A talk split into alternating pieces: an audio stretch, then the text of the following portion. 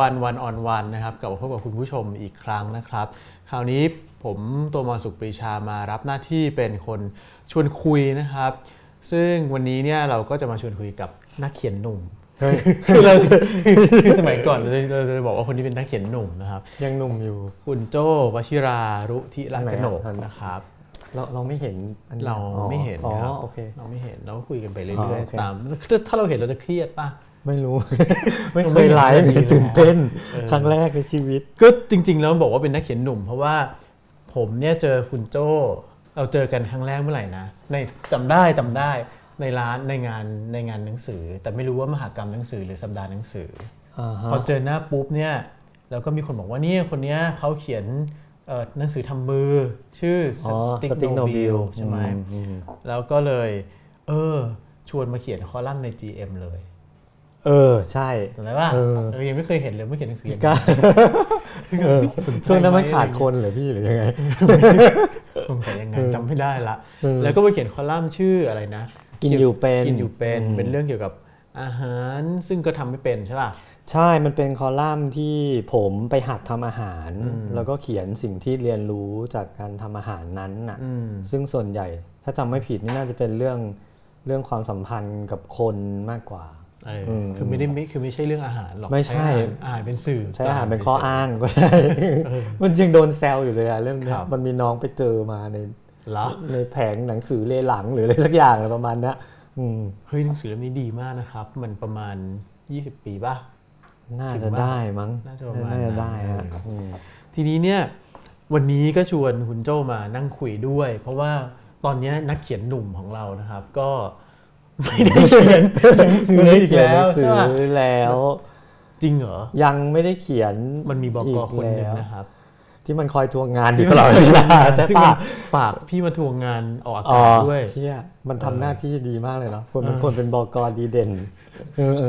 ครับแต่ว่าตอนนี้ก็คือจะบอกออกอากาศกันว่าไม่เขียนแล้วไม่ใช่ไม่เขียนแล้วคือไอ้ความอยากเขียนหนังสือเนี่ยมีอยู่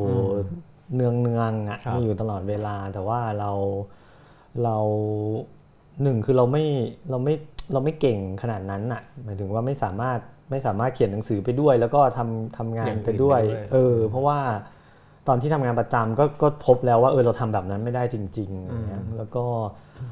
ครั้นจะมาเขียนหนังสืออย่างเดียวเลยเนี่ยเราก็มีภาระที่ต้องหารายได้ให้ตัวเองอย่างเงี้ยซึ่งเราก็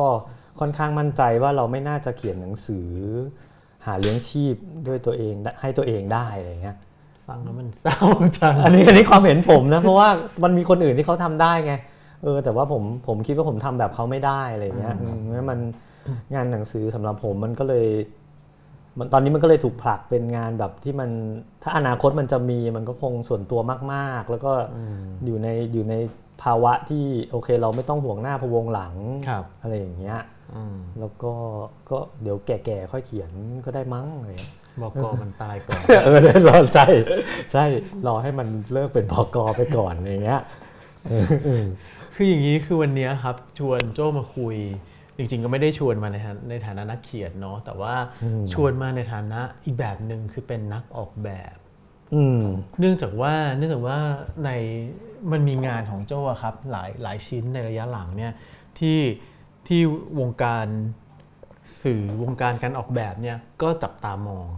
พูดแบบนี้จะเครียดมั้ยว่ามีคนจับตามองเหมือนแบบว่ามีพวกสตอกเกอร์มาคอยดูอยู่เนาะแต่ว่างานอย่างลิตเติ้ลเชียงใหม่หนังสือที่ทำให้กับทททใช่ไหมครับหรือว่างานแมกกาซีนที่ดีมากเล่มหนึ่งได้เหรอแบบนี้ก็ได้เนาะก็ได้ชื่อ Mad About ดีมากๆเราไม่ไทยอินนะครับเพราะว่ามันไม่มีขายนะครับMad About เล่ม3ครับซึ่งก็มาออกแบบให้แล้วก็ทั้ง2เล่มเนี่ยก็เป็นงานที่ได้รับรางวัลหลายรางวัลเลยอย่างเช่น Mad About ก็ได้รางวัล100 ABCD ของปีนี้ใช่ฮะปีนี้ทั้งตัวปกแล้วก็ layout ข้างในใช่มั้ยครับแล้วก็ Little เชียงใหม่เนี่ยก็ได้รางวัล D-Mark และ G-Mark ของญี่ปุ่นใช่ซึ่งเดี๋ยวโจ้ต้องบินไปรับรางวัลที่ญี่ปุ่นด้วยคิดว่าอย่างนั้นนะเพราะคิดว่าคงไม่ได้อีกแล้วอะไรมั้งคงได้อันครั้งเดียวอะไรอย่างเงี้ยก็เลยเนี่ยเลยอยากชวนคุยว่าตอนที่เราเขียนเป็นนักเขียน เขียนหนังสือให้พี่เขียนใน GM อะไรอย่างเงี้ยตอนนั้นก็ไม่เห็นจะรู้เลยว่าโจสนใจเรื่องของงานออกแบบด้วยอะไรเงี้ยมันมาได้ยังไงอะครับผมว่ามันแยก2อันเนาะจริงๆความสนใจเนี่ยสนใจอยู่แล้วเพียงแต่ว่ามันเป็นความสนใจแบบส่วนตัวพี่ไม่ได้เพราะว่าเราก็ไม่ได้เรียนมาอะไรอย่างนี้เนาะก็คิดว่ามันคือชอบของสวยๆงามๆอ่ะอย่างเงี้ยอย่างสมัยเด็กๆก็จะที่เล่าเมื่อกี้คือถ้าพยายามนึกย้อนกลับไปว่าอะไรที่มันดูจะใกล้เคียงหน่อยก็ผมมีสมุดเล่มนึงที่สะสมไอ้โลโก้หางเครื่องบินน่ะจำไม่ได้แล้วว่ามันมายังไงแต่ว่าเหมือนพ่อเป็นคนเอามาให้อะไรอย่างเงี้ยแล้วก็ผมก็จะมีสมุดเล่มนึงที่แบบแปะหางเครื่องบินยี่ห้อต่างๆของสายการบินในโลกนี้เอาไว้อะไรประมาณนี้ครับก็อันนั้นอาจจะเป็นเท่าที่นึกย้อนไปได้เนาะเป็นความจำแรกเลยที่อาจจะต้องเกี่ยวข้องกับเรื่องแบรนดิ้งเรื่อง CI เรื่องโลโก้อะไรแบบเนี้ยแต่ตอนนั้นเราไม่ได้สนใจแบบไม่ได้คิดขนาดมันคือมันเด็กจิ๋วมากอะพี่ก็คิดว่ามันก็สวยดีอะไรอย่างเงี้ยมั้งแล้วก็อ่านหนังสือภาพคือโตมากับหนังสือเนาะก็อ่านหนังสือนิทานเด็กอะไรเงี้ยที่เป็นภาพอะทำเบลิน่าอะไรเงี้ยแล้วก็เข้าใจว่าก็รักษาความสนใจพวกนี้มาเรื่อยๆอะเข้าร้านหนังสือบ่อยนะก็ชอบเห็นปกสวยๆอะไรเนาะจริงๆตอนทำหนังสือทำมือนะมันก็ออกแบบด้วยไม่เพื่อนผมทำให้ผมทำไม่เป็นเลยมีเพื่อนอีกคนนึงช่วยทำให้คือเราเขียนอย่างเดียวเลยเราเขียนอย่างเดียวครับนั่นสิแล้วก็ทีนี้มันพอมาถึงจุดหนึ่งที่พอชีวิตมันก็เดินไปเรื่อยๆเนาะจนกระทั่งย้ายไปตัดสินใจย้ายไปเชียงใหม่ครับซึ่งก็เป็นการย้ายที่แบบไม่ได้คิดอะไรไปเลยอ่ะคือไปเพื่อตอนแรกอ่ะตั้งใจว่าออกจากงานประจำเอาว่าไปหาที่เงียบๆที่ไหนก็ได้ที่ไม่ได้จำเป็นจะต้องเป็นเชียงคือไม่ได้กำหนดว่าเฮ้ยจะไปเชียงใหม่อะไรอย่างนี้นะว่าจะไปอยู่สักเดือนนึงเริ่มแบบจะเริ่มเขียนโครงนิยายอะไรอย่างเงี้ยเสร็จปรากฏว่าไปก็มีเพื่อนสนิทกันตั้งแต่สมัยเรียนมัธยมประถมอะไรมาด้วยกันเนี่ยแล้วก็มันก็แบบมันมีคอนโดอยู่เชียงใหม่มันอะเป็นวิศวกรทำงานอยู่ที่แพร่แล้วมันก็มึงก็แล้วมันอยู่แค่เสาร์อาทิตย์วันธรรมดาเนี่ยคอนโดมันก็ว่างก็แบบมึงมาอยู่ก็ได้นะอะไรอย่างเงี้ยก็ไปสิงห้องรับแขกมันอะก็คือเอาโซฟาห้องรับแขกกับเป็นเตียงนอนอะไรอย่างเงี้ยแล้วผ่านไป3เดือนแรกก็ไม่ได้เขียนนิยายเลยอะตามที่ตั้งใจคือคิดว่าจะไปเขียนนิยายใช่ก็คือ enjoy ชีวิตเชียงใหม่ขั้นสุดเลยพี่เอ้ยมันมีอะไรเชียงใหม่มีอะไรมันตื่นตาตื่นใจมั้งแล้วผมชอบเชียงใหม่หลายส่วนของมันมากๆอ่ะชอบขนาดของมันที่มันไม่ใหญ่เกินไปอะไรเงี้ยชอบความลงตัวของธรรมชาติกับเมืองอะไรเงี้ยคือเชียงใหม่เนาะพี่แบบขับรถสมัยก่อนก็10นาทีสมัยนี้อาจจะแบบครึ่งชั่วโมงอะไรเงี้ยพี่ก็จะเจอป่าเลยเว้ยทันทีอะไรเงี้ยใช่ป่ะซึ่งอันเนี้ยผมไม่เจอในกรุงเทพไงแล้วผมชอบอะไรแบบนี้อยู่แล้วด้วยมั้งก็เลยแบบพออยู่นั่นก็ช่วงแรกๆก็คือแบบขับรถไปเที่ยวแบบขับไปเรื่อยๆอ่ะพี่ขับไปตามทุ่งนาอะไรอย่างเงี้ยลัดเลาะเข้าไปขับไปเรื่อยๆทางช่างมันช่วงแรกๆนี่ไปตามหาบ่อน้ำบ่อน้ำอะไรไม่คือชอบไปเจอผมชอบบ่อน้ำด้วยคือชอบไปเจอบ่อน้ำเหมือนอ่างเก็บน้ำขนาดเล็กหรือว่าเป็นบ่อเล็กๆแบบบ่อคือมันยังบ่อบาดาลนี้หรออารมณ์ประมาณเหมือนบ่อตกปลาพี่แต่ว่ามันประมาณนั้นอะคือมันจะไม่ได้สเกลแบบเขื่อนหรืออะไรแบบนี้นะแล้วมันก็แถวบ้านพี่เลยแถวแม่ริมนั่นแหละอะไรอย่างนั้นอ่ะเมื่อก่อนผมเคยจดไว้ด้วยว่าแบบมีบ่อไหนบ้างอะไรอย่างเงี้ยแล้วก็ว่างๆก็จะชอบขับหาไปเรื่อยๆอะไรอย่างเงี้ยแนวอ่อนเนาะเหมือนเดอะริงไงว่าซาดาโกะอะไรเงี้ยแต่มันไม่ได้ทำบนจุดประสงค์อะไรอย่างเงี้ยนะไม่ได้จะทำโปรเจกต์หรือนู่นไม่ได้คิดอะไรเลยอ่ะก็แค่ขับรถไปเที่ยวอะไรอย่างเงี้ยแล้วผมก็ชอบแล้วก็ชอบบุคลิกคนที่นั่นอะไรเงี้ยซึ่งค่อนข้างเป็นมิตรมากๆอย่างเงี้ยเนิบช้าอะไรเงี้ยช้าใช่คือ คือพูดบ่อยว่าจังหวะของเมืองมันพอดีกับจังหวะของผมอ่ะในฐานะบรรณาธิการเนี่ย รู้เลยอ่ะผมเป็นคนอย่างนั้นแหละมั้งก็จะช้าๆหน่อยอะไรเงี้ยตอนเราเคยไปอเมริกาด้วยกันทีนึงคือไปด้วยกันที่แบบบังเอิญอะไรทุกอย่างแล้วเราให้ช่วยทำงานแต่ว่ามันมีอยู่ตอนหนึ่งที่เราไปเดินที่ UCLA อะครับแล้วก็มันมีห้องสมุดอันนึงห้องสมุดชื่ออะไรไม่รู้ว่าของ UCLA อะแล้วมันมีลวดลายบนผนังแล้วโจบอกว่าอ๋อเข้าใจแล้วทำไมคนแถวนี้มันถึงทำกราฟิกกันเก่งเพราะว่ามันอยู่ในสิ่งว่าจำไม่ได้ใช่ไหมจำได้พี่จำได้ไงวะว่าอ๋อมันมีไอ้ลวดลายแบบของตึกอะแบบพวกอิฐเก่าๆโบราณอะไรเงี้ยแต่ว่ามันดูเป็นลายกราฟิกนะแล้วก็บอกว่าเนี่ยมันเพราะว่าสิ่งแวดล้อมเป็นแบบเนี้ยมันเลยทำให้คนแถวเนี้ยมันเหมือนกับเก่งในเรื่องของงานกราฟิกเรื่องอะไรเงี้ยเลยอยากถามว่าเชียงใหม่ทำแบบนั้นกับเราป่ะหมายถึงว่าชีวิตที่เชียงใหม่หรือตัวเมืองหรือผู้คนที่เราอาจรู้สึกว่าเชียงใหม่ก็เป็นร้านกาแฟแล้วทุกคนก็มีการออกแบบชีวิตเล็กๆน้อยๆอะไรอย่างเงี้ยอะไรพวกนี้มันมีผลไหนบอกจะไม่ถามยากไงวะถามยาก พูดยากเหมือนกันพี่คือถ้าในแง่วิชวลเนี่ยสำหรับผมไม่ได้รู้สึกขนาดนั้นคือมันไม่เหมือนเวลาเราไปนิวยอร์กอย่างเงี้ยพี่ไม่ออกไหมคือหันไปทางไหนมันก็แบบเห็นเลยมันเห็นเลยทันทีอ่ะแต่ว่าสำหรับเชียงใหม่ผมว่ามันมาในฟอร์มแบบวิถีชีวิตมากกว่าซึ่งตอนผมไปใหม่ๆเนี่ยไอ้บรรดาร้านเก๋ๆทั้งหลายเนี่ยมันไม่ได้เยอะขนาดนี้นะสมัยก่อนนะซึ่งมันจะมีร้านดังๆอยู่แค่ไม่กี่ร้านเองอย่างเงี้ยสมัยก่อนนี้ทุ่งหญ้าอะไรอย่างเงี้ยไม่ผมไม่ทันผมทันแบบสวยงามแล้วอ่ะมันสวยงามแล้วแต่ก็ไม่ขนาดนี้ไม่ได้แบบโหหนาแน่นขนาดนี้ฮะมันน่าจะมาในฟอร์มอื่นนะมากกว่านะคิดว่าเรื่องไลฟ์สไตล์การใช้ชีวิตอะไรมันมีลักษณะเฉพาะตัวบางอย่างอ่ะไม่รู้อธิบายไงเหมือนกันนะพี่ต้องไปอยู่ก็ไปอยู่ไม่พี่ต้องไปอยู่เลยอยู่เลยเหรอใช่ก็อยากไปอยู่พี่อยู่สัก10ปีอะไรเงี้ยพี่อาจจะอธิบายได้มากกว่าผมเคยอยู่4ปีไงตอนเรียนใช่ไหมแต่ว่าพอไปอยู่เชียงใหม่สัก3 เดือนค้นหาบ่อน้ำแล้วยังไงแล้วมันเลยกลายมาเป็นงานออกแบบได้ยังไงนะคือถึงที่จุดหนึ่งมันต้องมีอาชีพพี่ใช่ป่ะคนเราเนี่ยมันต้องหาเงินเลี้ยงชีพเนาะแต่มันอยู่ๆมันมีคนมาจ้างเลยเหรอไม่ใช่ดิผมก็เริ่มจากแบบจัดปาร์ตี้ก่อนตลกไงตอนนั้นเล่นดนตรีก่อนว่าไม่ผมเล่นดนตรีอยู่แล้วคือดนตรีเนี่ยเล่นตั้งแต่เด็กแล้วแล้วก็ครั้งสุดท้ายที่เล่นคือมหาลัยปี1มั้งที่มีเป็นวงดนตรีอ่ะแล้วก็หยุดไปเลยแล้วพอไปถึงเชียงใหม่หลังจากสัมมเลเทเมาอะไรเรียบร้อยแล้วก็จะเจอกลุ่มเพื่อนเริ่มมีกลุ่มเพื่อนมากขึ้นอะไรเงี้ยแล้วก็มีอยู่กลุ่มหนึ่งที่เขาชวนไปเล่นดนตรีด้วยอะไรเงี้ยแบบเฮ้ยผมทำเพลงกันนู่นนั่นนี่แล้วก็เขา Migrate to the Ocean ใช่ซึ่งก็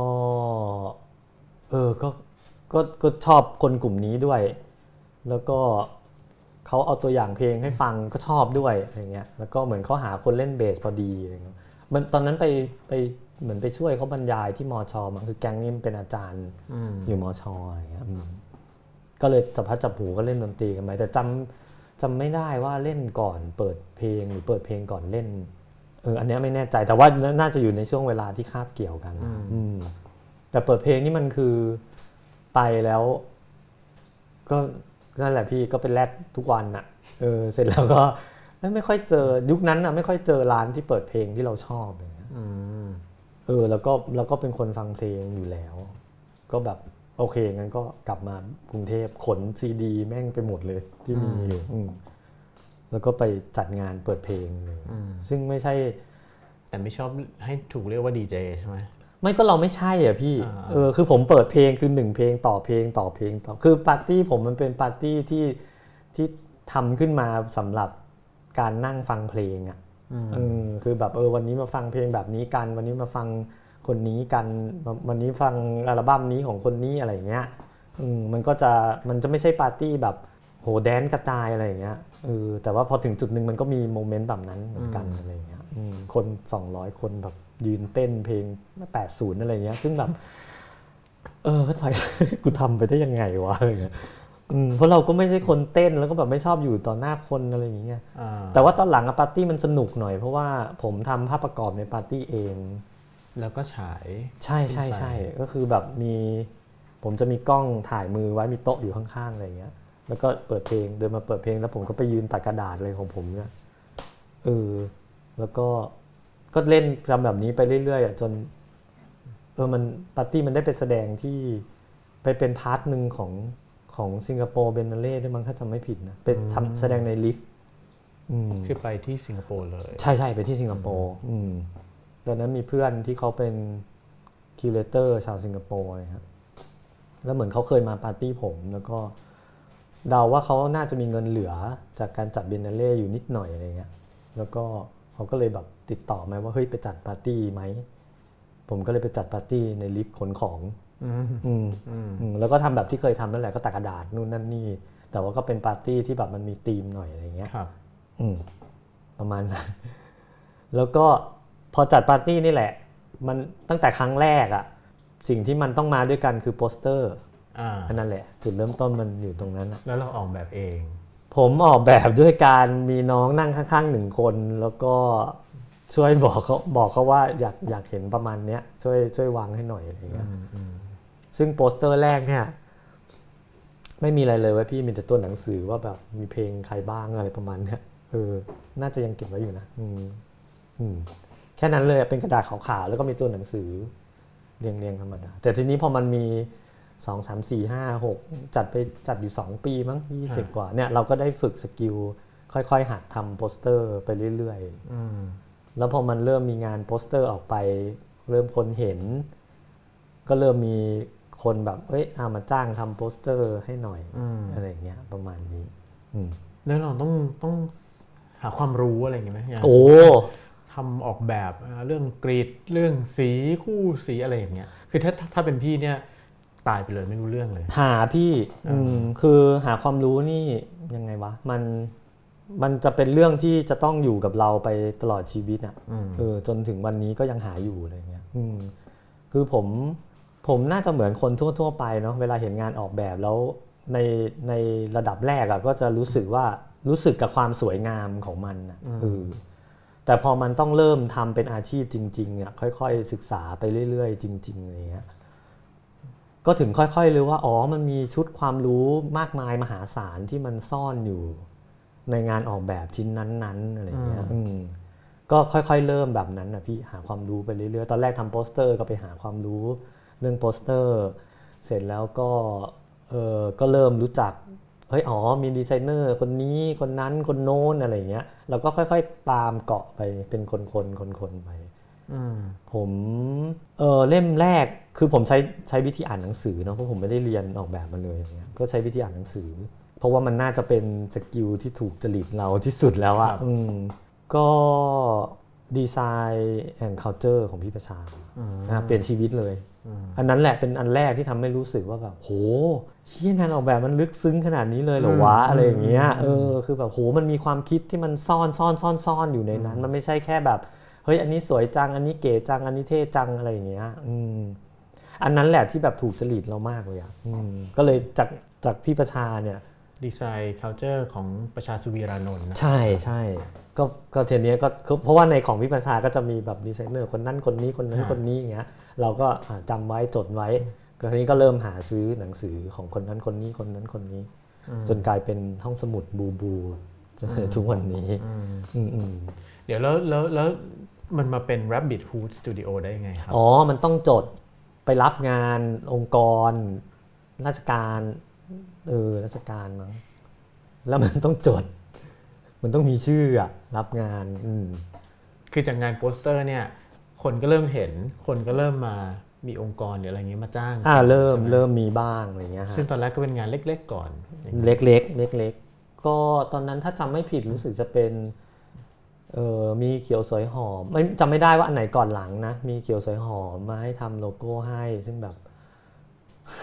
จะกลับไปดูย้อนหลังก็คือแบบโอ้มึงช่างกล้ามากเลยอะทำแบบนั้นไปได้ไงอะไรเงี้ยเนาะแล้วก็มีไทยรักป่าก็ทำโปรเจกต์อยากทำห้องนิทรรศการบนยอดดอยอินทนนท์เกี่ยวกับป่าต้นน้ำกับไทยรักป่าเหมือนกันที่ทำแผ่นพับเส้นทางศึกษาธรรมชาติกิ่วแม่ปานผมคิดว่าอันกิ่วแม่ปานเนี่ยเป็นจุดเปลี่ยนของการทำงานออกแบบของผมเลยอ่ะซึ่งต้องขอบคุณลูกค้าคือต้องขอบคุณพี่ประชาคือพอศึกษาไปเรื่อยๆเราก็พ้นพบว่าเอ้ยแผ่นพับเส้นทางศึกษาธรรมชาติเนี่ยมันน่าจะทำอะไรได้มากกว่าแค่ออกแบบให้สวยงามอะไรอย่างเงี้ยสุดท้ายสิ่งที่จบออกมาจากงานนั้นคือผมทำอัลฟาเบตกิ่วแม่ปานคือเดินเข้าไปในกิ่วแม่ปานโอ้โหพี่ไปกันเป็นแบบ10รอบอะจำได้จำอันนี้ได้เหรอจำไอ้อัลฟาเบตนี่ได้เคยมาเล่าให้ฟังผมตื่นเต้นมากเลยบ้างเอ้ยแม่งทำได้จริงๆว่ะคือผมไม่ได้ทำอะไรเลยอะผมและทีมเข้าไปแล้วเข้าไปอีกเข้าไปแล้วเข้าไปอีกอะเพื่อไปถ่ายสิ่งที่มันกิ่งไม้ที่มันอยู่ในป่าให้มันสะกดเป็นแบบ K E W M A E P A N อะไรเงี้ยแล้วสุดท้ายมันได้ครบ9ตัวพอดีแล้วมันก็ถูกเอามาเรียงเป็นโปสเตอร์อะไรเงี้ยแล้วลูกค้าก็บ้ามากเลยก็เอาด้วยลูกค้าสำคัญมากเลยพี่อย่างงานเนี้ยแนวคิดมันมาอย่างไงนานมากแล้วนะจำไม่ได้แล้วแต่ว่าคิดว่าน่าจะอยากให้คนคืออยากให้ธรรมชาติมันพูดถึงตัวมันเองด้วยตัวมันเองอ่ะคือหมายถึงเราไม่ต้องไปทำอะไรเลยจริงๆแล้วคือธรรมชาติมันก็จะให้มันสื่อสารเป็นคำว่ากิ่วแม่ปานมันก็ทำได้เลยแล้วหลังจากนั้นก็เลยอันนั้นแหละเป็นอันที่จะต้องจดแบบนิติบุคคลจริงจังแต่ว่าชื่อและปิดฮูดนี่เกิดปีกระต่ายไม่ใช่โหชื่อแรกเป็นพูดนี่แม่งยาวมาจากสมัย MSN ใช่ MSN ถ้าคนน้องๆหนูๆนะไม่รู้จักเลยรู้จักมั้ยจ๊ะพี่รู้จักแต่ ICQ อ๋อ ICQ ผมเกิดไม่ทันพี่แล้วก็คือมันไปดู8 Miles มั้ง Eminem แล้วผมไม่ได้ชอบอะไรนะไม่ได้ชอบแบบไม่ได้อินกับแรปขนาดนั้นอะไรเงี้ยก็ก็จำหนังไม่ได้ละแต่ว่าจำฉากนึงได้ที่มันยืนชุมนุมกันอยู่ตรงกับถังที่จุดไฟอ่ะแล้วก็เอมิเนมมั้งหันหลังกลับไปแล้วก็ทำมืออย่างเงี้ยข้างหลังแล้วก็แบบตะโกนแบบหัดตะโกนข้างหลังบอกเพื่อนว่าคอมีแรบบิทแล้วแหละก็เอาอันนั้นมาตั้งชื่อMSN แล้วพอมันเป็นคอมีแรบบิทคนก็เลยเรียกเราว่าแรบบิทเอามา MSN มันก็มาจากอันเนี้ยแล้ว MSN มันก็ตายไปใช่มั้ยแล้วก็แต่ว่าไอ้แรบบิทเนี่ยมันก็ยังอยู่ในหมู่เพื่อนๆอะไรเงี้ยแล้วพอจัดปาร์ตี้แล้วมันต้องไปขอสปอนเซอร์หรือมันอะไรสักอย่างนึงมันจะต้องมีชื่อว่าใครจัดอ่ะแล้วผมไม่อยากใช้ชื่อตัวเองก็เลยคิดว่ามันน่าจะมีชื่อกลางสักอันหนึ่งที่แบบเอาขึ้นมาใช้ทำงานเผื่อจะทำโปรเจกต์นู่นนั่นนี่อะไรอย่างเงี้ยนี่แหละก็คิดสุดท้ายก็ได้Rabbithoodก็คือชื่อRabbithoodเนี่ยมันก็มาก่อนที่จะไปจดบริษัทอีกน่าจะนะฮะน่าจะแล้วพอจะต้องทำบริษัทก็เลยเอาชื่อนี้มาใช้ใช่ๆมันมาจากRobinhoodน่ะRabbithoodน่ะจริงๆแล้วชอบโมเดลแบบRobinhoodน่ะมันดู flexible มันเป็นโมเดลในฝันน่ะคือแบบเหมือนทุกคนก็เป็นยอดฝีมือแต่ว่าไม่ต้องพิธีรีตองมากนักอะไรอย่างเงี้ยแล้วก็แบบอยู่กับคนได้อะไรอย่างเงี้ยกี่ปีแล้วนะครับ Rabbithood จำเวลาเป๊ะๆไม่ได้พี่ก็น่าจะแตะ10ปีได้แล้วมั้ง10เลยเหรอน่าจะผมอยู่เชียงใหม่12ปีอ่ะเริ่มRabbithoodเริ่มชื่อRabbithoodจริงๆเนี่ยก็น่าจะแถวปีที่2ที่3อะไรเงี้ยฮะแต่ว่ามันไม่ได้เริ่มแบบเป็นสตูดิโอออกแบบจริงๆจังๆนะตอนนั้นนะก็จะทำงานแบบเนี้ยยังไม่มีระบบพนักงานอะไรอย่างเงี้ยเคยมีน้องแบบจบเมืองนอกมาสมัครงานก็แบบโหอยากรับใจจะขาดเลยเพราะมันเก่งแต่แบบ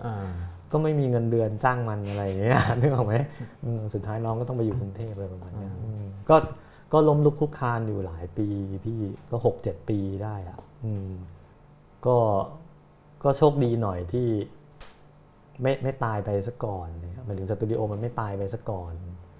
มีลูกค้าที่ค่อยๆโตไปพร้อมเราอะไรอย่างเงี้ยคือความยากมันอยู่ที่อยู่เชียงใหม่ด้วยป่ะเพราะว่าลองถามน้องๆรุ่นใหม่เนี่ยอย่างเช่นแบบคนที่จบมช.หรือคนที่มาจากเชียงใหม่อะไรเงี้ยถามว่าเอ้าทำไมไม่ทำงานอยู่ที่เชียงใหม่หลายคนก็จะบอกว่ามันไม่มีงานแบบสมมุติว่ายิ่งงานออกแบบงานสื่อสารอะไรพวกนี้ครับเชียงใหม่ไม่ค่อยมีเลยก็เลยต้องมาที่กรุงเทพอะไรเงี้ยคำถามคือทำไมRabbithoodมันอยู่ได้มันถึงแม้มันล้มลุกคลุกคลานนะแต่ว่าเฮ้ยมันอยู่ได้อะเพราะว่าผมเริ่มจากอันนี้ก่อนว่าผมจะอยู่เชียงใหม่ให้ได้อันเนี้ยคือยังไงผมก็จะไม่ย้ายกับกรุงเทพแต่มันก็ไม่ควรพูดว่าไม่เนาะแต่หมายถึงว่าโดยความตั้งใจก็คือผมตั้งใจแบบนั้นว่าผมชอบที่เนี่ยผมอยากอยู่ที่เนี่ยทีนี้ผมจะทำอะไรเนี่ยก็ค่อยว่ากันแล้วมันก็นั่นแหละพลิกไปพลิกมาจนสุดท้ายก็มาทำสตูดิโอออกแบบเฉยเลยอะไรเงี้ยเราไปหาลูกค้าป่ะหรือว่าลูกค้าวิ่งมาหาเราเองไม่เคยไปหาลูกค้าเลยตั้งแต่ทำมาไม่พี่แต่ว่าต้องถือว่าโชคดีเพราะว่าในแง่นึงก็ต้องยอมรับว่าผมมีต้นทุนอยู่นิดหน่อยที่คนพอรู้จักอยู่บ้างเนาะถึงแม้ว่ามันจะเป็นคนละสายงานกันแต่ว่าผมก็ไม่ได้เริ่มจากศูนย์ซะทีเดียวใช่ป่ะผมโชคดีที่มีเพื่อนสนิทเป็นลูกค้าตั้งแต่แรกตั้งแต่เราเริ่มทำงานออกแบบใหม่ๆเลยด้วยซ้ำก็บอกเพื่อนว่าแบบเฮ้ยกูก็ใหม่มากนะอะไรเงี้ยเขาบอกไม่เป็นไรธุรกิจกูก็ไม่รีบมันก็ค่อยๆทำศึกษาไปด้วยกันอะไรเงี้ยต้นทุนพวกเนี้ยมันทำให้ประคับประคองไปได้อะแล้วก็บวกกับความถึกถึกเป็นคุณสมบัติที่เราชอบมากเลยคือเราถึก มันเจอปัญหาอะไรบ้างไหมยังไงบ้างก็คืออย่างนี้ก็ลูกค้าส่วนใหญ่ของเราอยู่กรุงเทพอันนี้ก็ต้องยอมรับว่าลูกค้าส่วนใหญ่ของเราอยู่กรุงเทพเพิ่งจะมีช่วงปี2 ปีหลังไม่เกิน3 ปีเนี่ยที่เราเริ่มมีลูกค้าในเชียงใหม่มากขึ้นคือในเชียงใหม่เนี่ยมันไม่ใช่ไม่มีงานนะพี่มันพอมีงานแต่ว่าโดยสเกลงานเนี่ยมันจะเป็นงานสเกลขนาดเล็กซึ่งฟรีแลนซ์เนี่ยทำได้หรือสตูดิโอผัวเมียผมเรียกสตูดิโอผัวเมียเนาะมันจะมีแบบนี้เยอะมากเลยพี่ซึ่งน่ารักมากนะคือทำกัน2 คนใช่แฟนเป็นกราฟิกอีกแฟนใช่ผัวเป็นกราฟิกเมียเป็น AE อะไรอย่างเงี้ยช่วยกันเมียช่วยดูบัญชีทำเอกสารผัวก็ออกแบบไปอะไรอย่างเงี้ยซึ่งมีแบบเนี้ยเยอะแต่ว่าเขาอาจจะพอดีกับแบบนั้นแล้วอะไรเงี้ยแต่ทีนี้มันด้วยงานที่เข้ามาเนาะทีนี้ไอ้งานในเชียงใหม่เนี่ยมันเรายังไม่เจอซึ่งมันอาจจะมีนะแต่ว่าเรายังไม่เจองานในสเกลในระดับที่มันใหญ่พอที่มันแบบฟีดสตูดิโอที่เป็นระบบได้อะสตูดิโอเป็นระบบมันคือคุณต้องจ่ายค่าเช่าต้องมีพนักงานมีเงินเดือนมีประกันสังคมอะไรอย่างงี้ใช่ไหมมันมีรายละเอียดจุกจิกมากมายที่มันเป็นฟิกคอสที่มันต้องจ่ายอะไรอย่างเงี้ยซึ่งผมอาจจะยังไม่เจอก็ได้งานใหญ่ๆในเชียงใหม่แต่เท่าที่รู้จากประสบการณ์ที่ผ่านมาก็คือผมคิดว่าคือสภาพเศรษฐกิจเชียงใหม่มันไม่ได้โตแบบที่เราเห็นข้างนอกอ่ะเราคิดว่าเป็นเมืองอันดับ2ของประเทศอะไรอย่างนั้นน่ะแต่พอคุณไปอยู่จริงๆคุณจะรู้มันไม่มีอะไรอ่ะนี่มีโรงแรมที่พักนั่งกาแฟอะไรอย่างเงี้ยพี่นึกออกไหมอ๋อแต่ไม่มีแบบเอเจนซี่ก็ไม่มีโปรดักชันเฮาส์ก็ไม่มีข้างในมันจริงๆผมเข้าใจว่าธุรกิจที่เติบโตได้ดีคือ IT นะอันนี้ผมเข้าใจว่าอย่างนั้นนะซึ่งก็มาคนจากที่อื่นมานั่งทำแต่ว่าทำให้ที่อื่นหรือเปล่าอันนี้ไม่รู้เลยไม่รู้เลยมีเพื่อนฝรั่งแบบว่าไปอยู่เชียงใหม่ก็เป็นคอนซัลแทนต์อย่างเงี้ยครับแล้วก็ทำงานให้ที่อื่นคือไม่เกี่ยวข้องอะไรกับเชียงใหม่อะไรเงี้ยแต่ว่าใช้เชียงใหม่เป็นบ้านอย่างงี้ใช่ไหม ผมว่าอันนี้มันปัญหาระดับชาติว่ะเราแก้ไม่ได้อ่ะคิดว่านะแต่ก็ทำงานใช้หนี้กันไปแต่ว่ามันก็อยู่มันก็มีความสุขดีนะเชียงใหม่อ่ะผมก็ยังยืนยันว่าผมอยากอยู่เชียงใหม่อยู่ดีอ่ะถึงแม้ว่าสภาพชีวิตตอนนี้แม่งไม่ได้เป็นแบบนั้นนะคือผมเท่ากับว่าผมอยู่กรุงเทพเดือนละอาทิตย์ต้องลงมาเพราะว่าใช่เพราะว่าลูกค้าใหญ่อยู่ที่กรุงเทพคอนแทรคกันทีละปีหนึ่งหรือทีละ2ปีอย่างเงี้ยเพราะฉะนั้นผมจะต้องลงมารีพอร์ตทุกเดือนซึ่งคือทำอะไรครับทำคอนเซปต์ดีไซน์ให้รีสอร์ทที่เขาใหญ่ฝั่งปราจีนบุรีแล้วก็ล่าสุดก็มีทำรีแบรนด์ให้ทีมฟุตบอลซึ่งก็อยู่ในกรุงเทพเหมือนกันอย่างเงี้ยตอนนี้ก็เลยจากลงมาอาทิตย์นึงก็กลายเป็นอาทิตย์ครึ่งบ้าง2อาทิตย์บ้างอะไรอย่างเงี้ยคืองานก็หลากหลายมากเลยเนาะผมว่าเป็นโชคดีมากเลยของการได้ทำงานออกแบบคือนอกจากเราจะได้อยู่กับสิ่งสวยๆงามๆในวงเล็บว่ามันซัพพอร์ตมันด้วยความรู้มหาศาลเนี่ยที่เราต้องหาเนาะมันเราได้เรียนรู้ธุรกิจของลูกค้าไปด้วยอะไรอย่างเงี้ยคือเหมือนกับยังไงอ่ะคือผมคิดว่าคนจ้างนักออกแบบเขาไม่ได้อยากได้ของสวยไปตกแต่งบ้านนะพี่เพราะว่างานเราเป็นงานคอมมิวนิเคชันใช่ป่ะเพราะฉะนั้นเนี่ยปลายทางของทุกคนแหละเขาก็อยากให้ธุรกิจเขาเจริญรุ่งเรืองอย่างน้อยให้งานออกแบบของเราเนี่ยเป็นส่วนหนึ่งในการพาเขาไปสู่ความรุ่งเรืองนั้นเพราะฉะนั้นเราจำเป็นต้องเข้าใจกลไกการไปสู่ความรุ่งเรืองนั้นของเขาด้วยเข้าใจกลไกธุรกิจของเขาด้วยใช่คือไม่ได้ลึกซึ้งอะไรหรอกพี่แต่ว่าโดยทุกธุรกิจที่เราเข้าไปอินวอล์ฟด้วยเนี่ยเราก็จะสนใจเรื่องนี้เป็นพิเศษอะไรเงี้ยว่าแบบคุณทำคาเฟ่คุณทำโรงแรมคุณทำที่ฟุตบอลคุณทำที่พักคุณทำสำนักพิมพ์อะไรเงี้ยมันเราต้องเข้าใจกลไกอย่างน้อยก็ในระดับหนึ่งเพื่อที่เราจะได้รู้ว่าเราจะช่วยพาเขาไปสู่สิ่งที่เขาฝันได้ยังไงสนใจคำนี้ครับคำว่าคอนเซปต์ดีไซน์ว่าคอนเซปต์ดีไซน์เนี่ยมันต่างจากดีไซน์ยังไงคือจริงๆมันคล้ายๆที่โจ้พูดมาเมื่อกี้ว่าถ้ามันทำคอนเซปต์ดีไซน์หรือดีไซน์ไอ้ตัวคอนเซปต์เนี่ยมันต้องมีกระบวนการที่เขาเรียกว่า conceptualization ใช่ไหมคือแบบเห็นภาพมันทั้งหมดเข้าใจมันทั้งหมดแล้วถึงจะออกแบบออกมาได้แต่ว่าถ้าดีไซน์เฉยๆก็บอกว่าอยากได้สีนั้นสีนี้มันนี่อธิบายยากจังเลยว่ะพี่คือผมก็ไม่แน่ใจนะแต่ว่า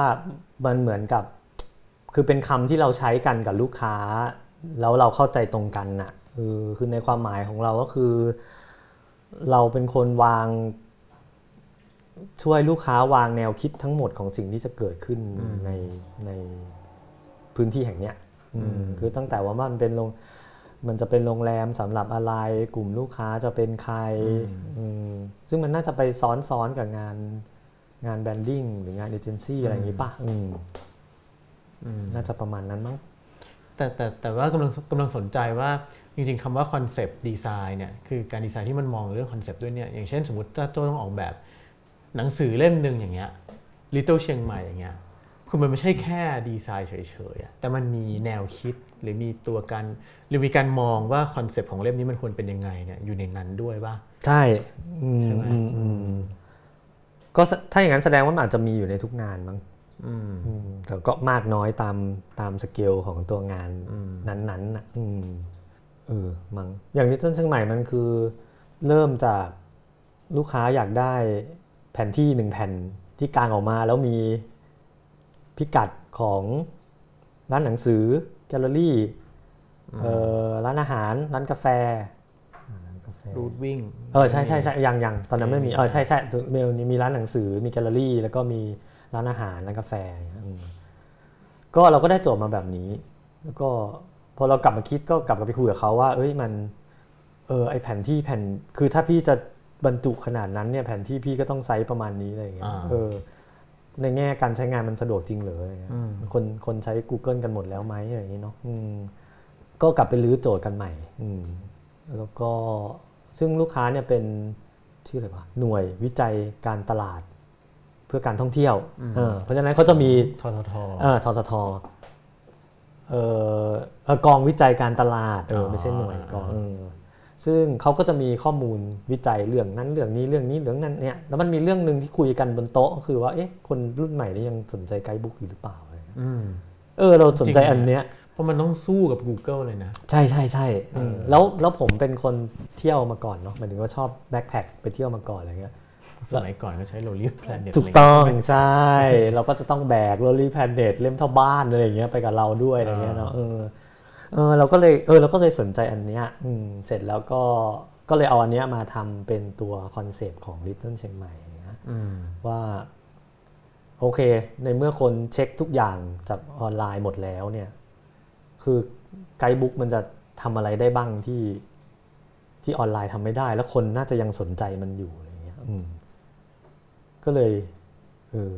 ได้ออกมาเป็น5เล่มที่ดีไซน์แต่ละเล่มเนี่ยไม่เหมือนกันเลยโดยเบสว่างานกระดาษทำอะไรได้ในสิ่งที่งานออนไลน์ทำไม่ได้เช่นคุณเจาะช่องแบบแกลเลอรี่เล่มแกลเลอรี่ก็จะเจาะช่องไว้อะไรเงี้ยเหมือนคุณได้ส่องเข้าไปในกรอบ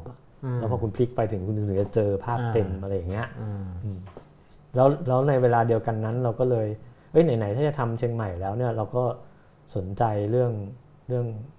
ปั่นจักรยานเนาะแล้วก็มีทีมตอนนั้นที่สนใจเรื่องวิ่งอะไรเงี้ยแล้วเราก็เห็นว่ามันมีสิ่งเนี้ยมีตลาดเนี้ยอยู่นะในเชียงใหม่อะไรเงี้ยก็เลยไปคุยกับลูกค้างั้นเรา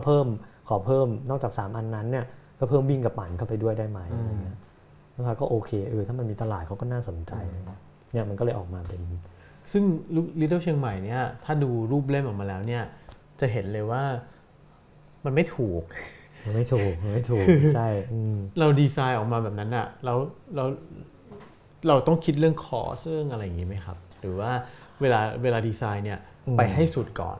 แล้วค่อยกลับมาคุยกับลูกค้าว่าเอาหรือเปล่าอะไรอย่างงี้ใช่ไปให้สุดก่อนแล้วค่อยกลับมาคุยว่าโอเคเนี่ยมันสุดประมาณเนี้ยมันเกินบัดเจ็ตไหมอะไรอย่างเงี้ยก็ต้องปรับนู่นนี่กันไปอะไรอย่างเงี้ยฮะแต่ว่าอันนั้นเหมือนคำนวณออกมาแล้วมันไม่เกินมั้งผมจำไม่ได้แล้วคือผมไม่ได้ยุ่งเรื่องตัวเลขก็คือให้เขาไปเหมือนกับให้ลูกค้าคุยกับโรงพิมพ์โดยตรงกันเลยไม่ต้องผ่านผมอะไรเงี้ยแต่ว่าผมดูแลการผลิตให้หลังจากที่ออกแบบเสร็จแล้วก็ช่วยดูแลให้ด้วยก็กลายเป็นเล่มที่ประสบความสำเร็จมากก็น่าพูดอย่างนั้นก็ได้มั้งถ้าดูจากว่ารางวัลนู่นนั่นนี่ที่มันได้มาเห็นว่าแปลเป็นภาษามีฉบับภาษาอังกฤษเพิ่งออกมาฮะด้วยใช่เพราะว่ามันคือตอนที่มันออกไปมันอยู่ดีๆมันก็มีฟีดแบ็กจากกลุ่มคนอ่านไต้หวันอะไรอย่างเงี้ยเข้ามาจำนวนหนึ่งเลยว่าอยากได้อะไรเงี้ยเหมือนมีเว็บไต้หวันเอาไปลงอะไรอย่างงี้มั้งประมาณเนี้ยแล้วก็มาถามที่สตูแล้วก็แบบเฮ้ยคือกูไม่ได้ขายไงกูทำอย่างเดียว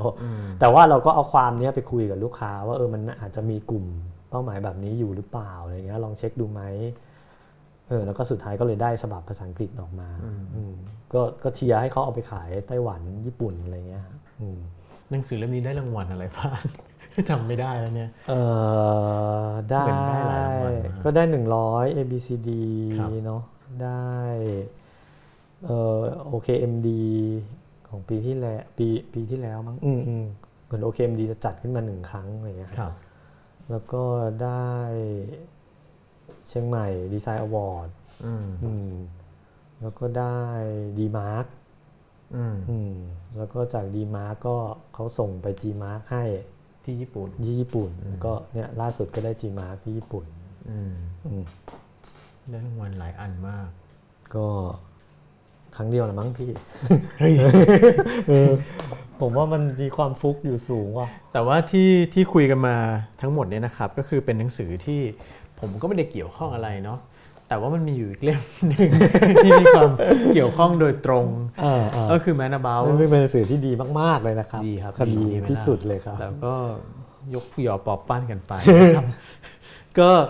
คือเล่ม3เนี่ยจริงๆก็คุยจริงๆมันเป็นการคุยกันเรื่อง Mad About นี่คุยกันมาตั้งแต่ต้นแล้วว่าเล่ม1ใครออกแบบเล่ม2ใครออกแบบแล้วเล่ม3เป็นใครออกแบบเนี่ยก็คือเล่ม3ก็เป็นโจแล้วเราก็คุยเรื่องนี้มาตั้งแต่จริงๆตั้งแต่เล่ม1แล้วเนาะตั้งแต่ใช่ใช่ใช่ใช่ออกแบบเนี่ยแต่ว่าพอถึงเวลาจริงๆเนี่ยมันเหมือนที่คิดไหมหรือว่าไม่ใช่หรือว่ามันเกิดคือสมมุติว่าคุยไว้ตั้งแต่6เดือน จริงๆไม่6เดือนนะเป็นปีที่แล้วอย่างเงี้ยไอ้ความคิดตั้งแต่ตอนแรกที่ได้รับโจทย์ไปแล้วผ่านมาเนื่องจากว่าคุณนิ้วกลมเนี่ยนะครับก็ขยันทำงานมากทำให้เราแต่ว่ามันทำให้เราออกช้าหรอเลื่อนไปเรื่อยๆเลื่อนไปเรื่อยๆเลื่อนไปเรื่อยๆต้องโทษมันมีความเปลี่ยนแปลงในกระบวนการความคิดในเรื่องการออกแบบยังไงไอตอนแรกสุดเนี่ยตอนที่เล่ม 1-2 ยังไม่ออกเนี่ยเข้าใจว่าผมยังไม่ได้คิดอะไรไว้เลยก็อยากรอดูก่อนว่าบอมกับมานิทำมายังไงเนาะซึ่งพอเห็นทั้งสองเล่มแล้วก็แบบกดดันชิบหายอะไรเงี้ยเพราะว่าผมก็ชอบทั้งสองเล่มแล้วสองคนนั้นก็เป็นนักออกแบบที่ผมชอบอะไรเงี้ยก็พอถึงเล่ม3ก็อาชิบหายแล้วมึงทำไงดีวะทำไงดีอ่ะเพราะว่าถ้ามันออกมาไม่ดีหรือมันแย่กว่า2เล่มแรกหรืออย่างน้อยมันก็ควรจะอย่างน้อยก็เอาวัดเสมอกันก็ยังดีอะไรอย่างเงี้ยเพื่อที่แมดaboutมันจะได้ไม่มาดรอปตอนท้ายอะไรอย่างเงี้ยเนาะก็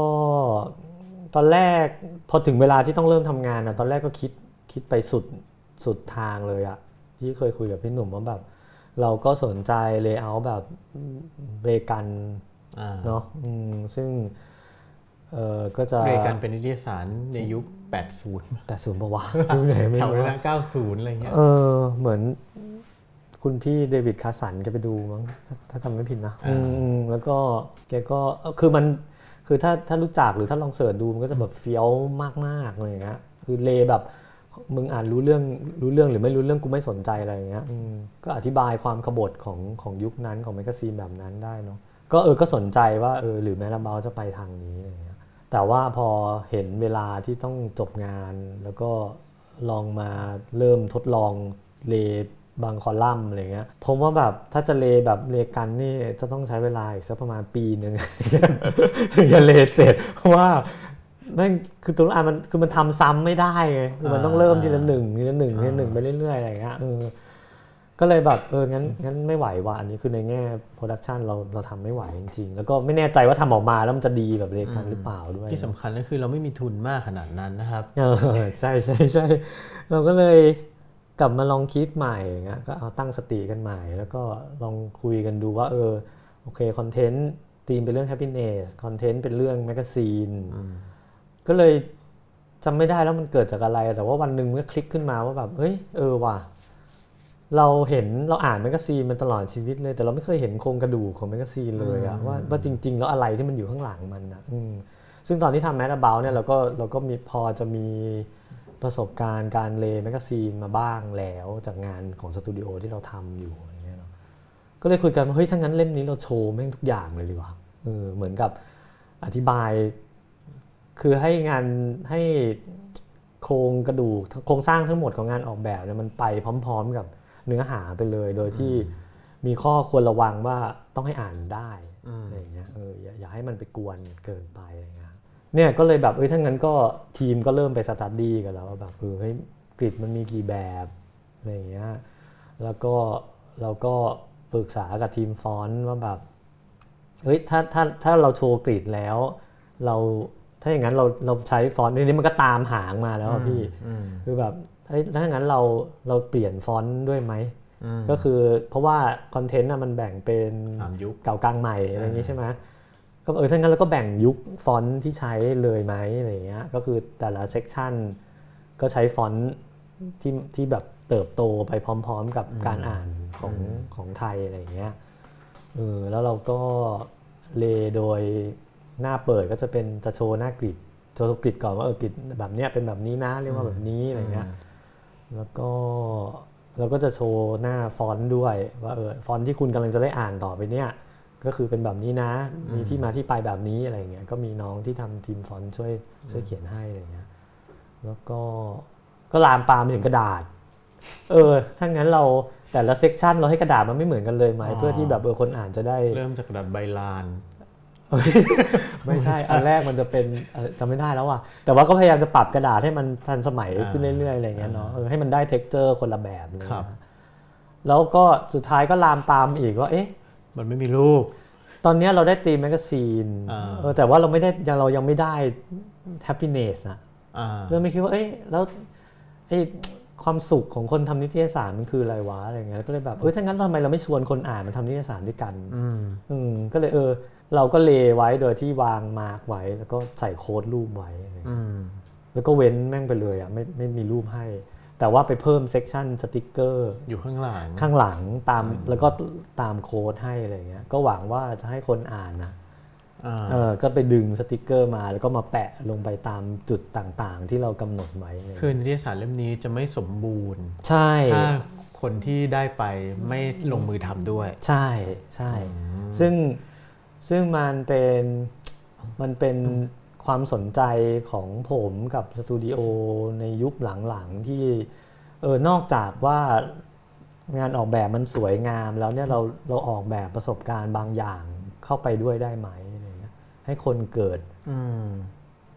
participate บางอย่างกับตัวออกงานออกแบบอะไรเงี้ยซึ่งก็ออกมาแล้วเนี่ยต้นทุนก็เกินงบไปมหาศาลนะครับต้องขอบพระคุณภาพพิมพ์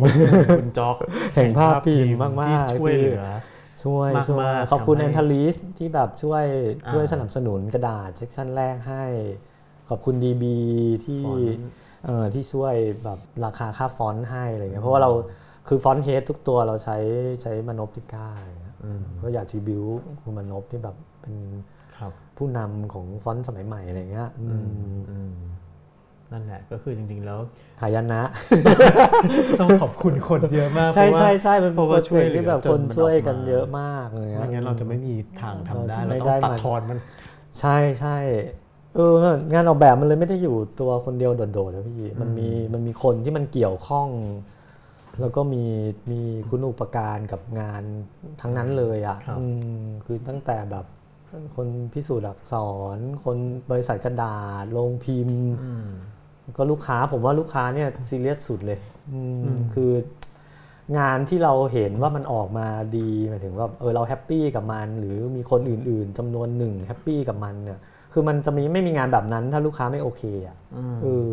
แล้วคืออันนี้ก็เป็นปัญหาของคนที่ทำงานออกแบบทั้งหลายเนาะว่ามันต้องไปสู้รบปรบมือกับลูกค้าตลอดเวลาเนี่ยอย่างโจ้เนี่ยสมมติว่าเจอลูกค้าที่ไม่เอาไม่